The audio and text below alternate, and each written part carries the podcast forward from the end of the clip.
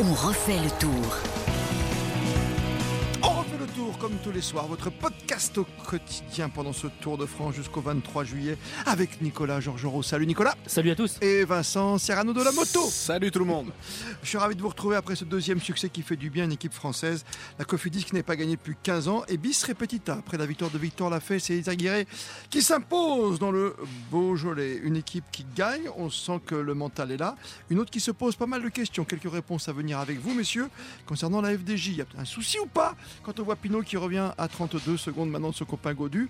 Ils sont pour l'instant 9e pour David Godu et 10e pour Thibaut Pinot. Puis on évoquera demain le hors-d'œuvre, le grand Colombier. Et quel hors-d'œuvre avec le duel Pogacar-Vingegaard sur 17 secondes d'avance pour le Danois, sur le Slovène qui a encore sprinté ici à l'arrivée pour, je sais pas moi, pour le beau geste, qui sait, on en parlera avec vous dans ce podcast qui débute donc avec la victoire de Cofidis, c'est incroyable. hein. Quand la victoire est là, elle en appelle d'autres, Nicolas Georgerot.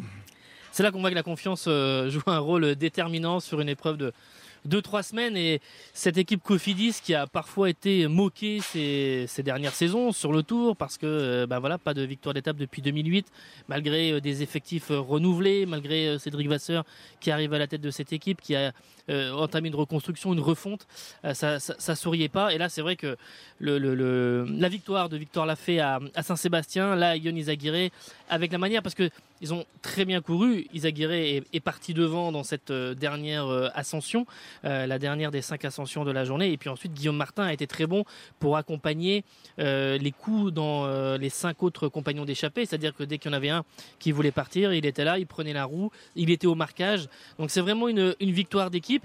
Et c'est bien pour euh, Yon Izaguirre qui a parfois été malheureux sur, euh, sur le tour en 2017. Euh, il n'était pas dans l'équipe Cofidis à l'époque, hein, mais euh, le contre-la-montre, comme euh, Alejandro Valverde, qui glisse dans un virage, qui se fracture une lombaire, qui avait dû euh, quitter comme ça au bout de quelques virages le Tour de France 2017 avant de, de revenir. C'est un capitaine de route, il est important vraiment dans l'effectif de, de Cofidis et c'est quand même une, une juste récompense. Et il avait déjà gagné sur le Tour de France, hein, à Morzine, on s'en souvient. Tiens, tiens, tiens. Il y On sera 7 ans, dans tout de même, hein, 48 il y a heures. 7 ans. Il y a 7 ans, il a gagné sur les trois grands tours. Ça, c'est la marque d'un champion, monsieur Serrano. Oui, bien sûr. Et moi, ce que j'ai envie de rajouter à, ce que vient de dire Nicolas, c'est que c'est deux bons coups quand même. Ils ont bien joué la Cofidis. Le premier avec Victor Lafay sur la deuxième. C'est beaucoup plus construit, mais la première, Victor Lafay, on le rappelle, il a bénéficié d'un jeu de regard entre euh, Pogacar, Vingegaard, et puis il s'est dit bon bah j'y vais, je vous laisse tranquille. Et puis là, on a vu que c'était évidemment une belle course d'équipe.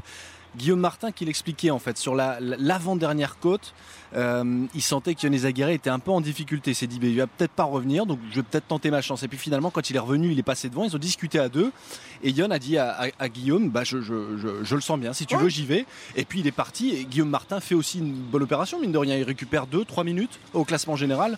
Bon, il dit qu'il va peut-être les perdre. 13e, euh, ouais, ouais, 13e plutôt rapidement euh, si ça se trouve dans, dans le Grand Colombier, mais Oh. Un bon coup de la Cofidis. Ah, beaucoup, j'ai envie de continuer. En plus, Victor Lafay euh, rentre chez lui, quoi, quasiment. C'est presque sa région. hein. Oui, il est à la, il est à la maison déjà. euh, Aujourd'hui, il avait euh, toute sa famille qui était là au départ, euh, dont sa sœur, dont son papa. Et puis euh, demain, il sera encore plus euh, à la maison, euh, proche du, du Grand Colombier. Et c'est un week-end déterminant pour euh, pas mal de coureurs dans, qui s'ouvrent là jusqu'à Ah dimanche oui, soir. Gros, gros week-end jusqu'à dimanche soir. Puis après la journée de repos, on quand même très fort sur des bases avec un contre-la-montre. Et puis l'arrivée, on le sait, du côté de mm, Courchevel, bien sûr, avec le col de la Hausse à passer. Euh, juste un mot, moi j'aime bien ce petit symbole quand même. Isaguirre, sa boucle d'oreille et puis son petit message pour sa fille, 4 ans. Ça fait partie du cyclisme, ça aussi. Tu cours dans ta tête comme ça, tu te motives pour ta famille, pour les tiens. Oui, avec euh, des fois des effectivement des, des pensées dans les derniers efforts, dans les dans ces moments où l'acide lactique monte un petit peu dans les jambes, que ça devient dur de suivre, que ça commence à peut-être moins bien tourner les jambes dans les dernières difficultés. Vous savez, ça, me- ça me rappelle une anecdote. C'était euh, lorsque euh, Julien Alaphilippe est, est devenu euh, champion du monde pour la deuxième fois à, à Louvain. Mhm. Thomas Veuclair qui était euh, sélectionneur, qui était dans une voiture suiveuse, qui voulait dans les 15 derniers kilomètres voir juste l'allure des jambes de Julien Alaphilippe. Il a fait arrêter la voiture, il a demandé le silence, il a pris euh, sur une tablette, il a regardé la course, il ne s'est concentré que sur les jambes de Julien Alaphilippe, de la façon euh, comment il tournait les jambes au moment de passer les, les petits faux plats, euh, etc. Pour avoir voilà, ce coup d'œil et savoir si ça allait tenir dans les, dans le les derniers. Ouais, instants, euh, les- ouais. dans, les, dans les derniers moments. Et, donc oui, voilà, c'est vrai qu'il y a beaucoup de coureurs qui, qui, qui pensent à leurs enfants, à leur famille, à leur femme. euh, Oui, je- quand, je- euh, justement, je pensais à ça. Avec, Oui. euh, Vincent Serrano, vous avez suivi en moto souvent la course depuis le début du Tour de France.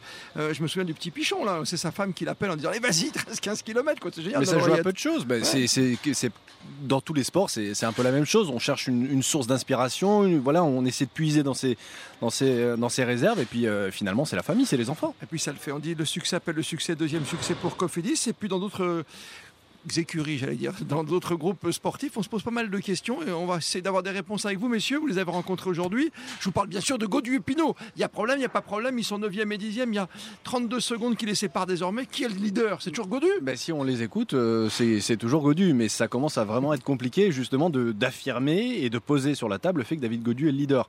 Puisque quand on pose la question euh, à l'arrivée à, à Philippe Mauduit, euh, il nous répond Directeur sportif. Le leader de la Groupama FDJ, c'est la Groupama FDJ. Oui. Et notre objectif, C'est leur discours. il est toujours le même, c'est de viser un top 3, c'est de viser un podium. Ok. Mais sans dire si ça va être avec David, si ça va être avec, euh, avec Thibaut. Là, on a senti que Thibaut est parti. David Godu a eu quand même deux coups de moins bien euh, où il s'est retrouvé un peu à l'arrière comme ça. Euh, bon, on va dire que le leader c'est David Godu. Je sais pas, qu'est-ce que t'en penses, Nicolas? Bah, le, c'est les, ce sont les pentes du, du Grand Colombier qui finalement vont, vont faire la, la décision. C'est-à-dire que Godu, qui est très attaché à cette euh, montée, à faire un résultat au sommet, si, pour moi, ça va devenir un problème si Godu est décroché alors que Pinot maintient le, le même rythme. Maintenant, est-ce que Pinot a été quand même assez entamé sur, sur l'étape de- du jour Est-ce qu'il est capable euh, d'être encore au contact ou est-ce qu'il va perdre un peu de terrain dans cette montée du Grand Colombier? Si ça s'inverse, c'est-à-dire Godu qui a un petit peu de mal à suivre, Pinot qui, malgré l'étape du jour, arrive à être devant. Là, pour moi, il y aura un vrai. Ça veut dire qu'il y en a un qui sera sur une pente prendre une décision. ascendante, l'autre sur une pente descendante au niveau de l'état de forme.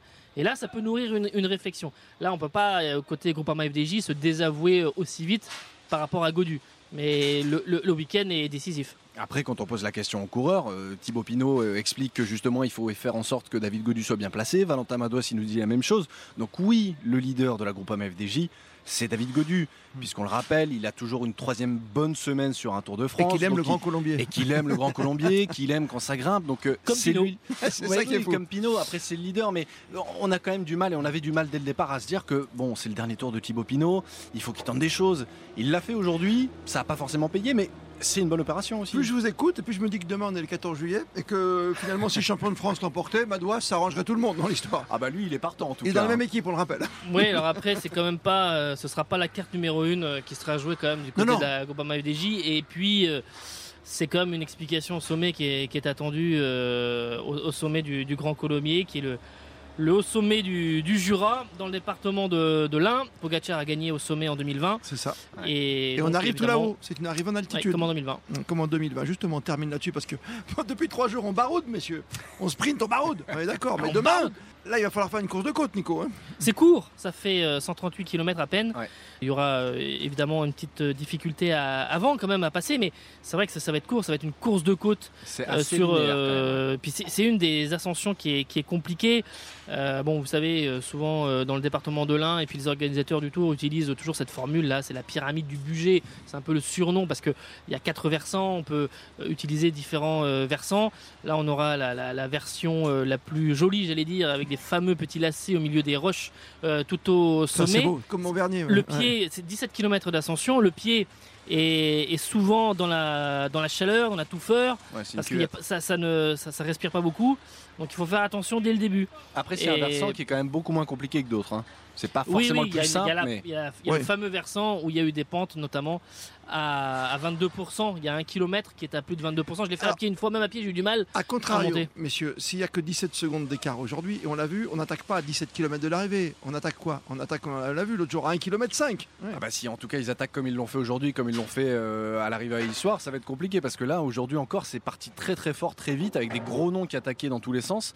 Euh, moi je vois bien une échappée, on la laisse prendre du temps et puis après au final on se dit que dans le gros Colombier ça va revenir et puis qu'il y a les gros qui vont qui vont qui vont se battre. L'effet déterminant pour moi, il est euh, dans la force de l'équipe. C'est-à-dire que, je, dis n'importe quoi, enfin pas n'importe quoi, mais je veux dire, si par exemple l'équipe Jumbo est vraiment très forte et, et imprime un, un rythme très très élevé dans le Grand Colombier, même pour Pogacar, ça peut être compliqué de, de, de- de sortir. Donc, à mon avis, la clé est Il là. l'a déjà fait. Si les équipes euh, sont vraiment à un top niveau et sont capables d'avoir un rythme très très élevé, ça peut annihiler quelques attaques. On va savoir. J'adore ce podcast. Nicolas Georgerot, Vincent Serrano.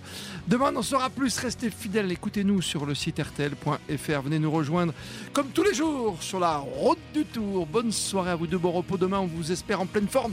Tout là-haut au Grand Colombier. Salut à tous. À très vite.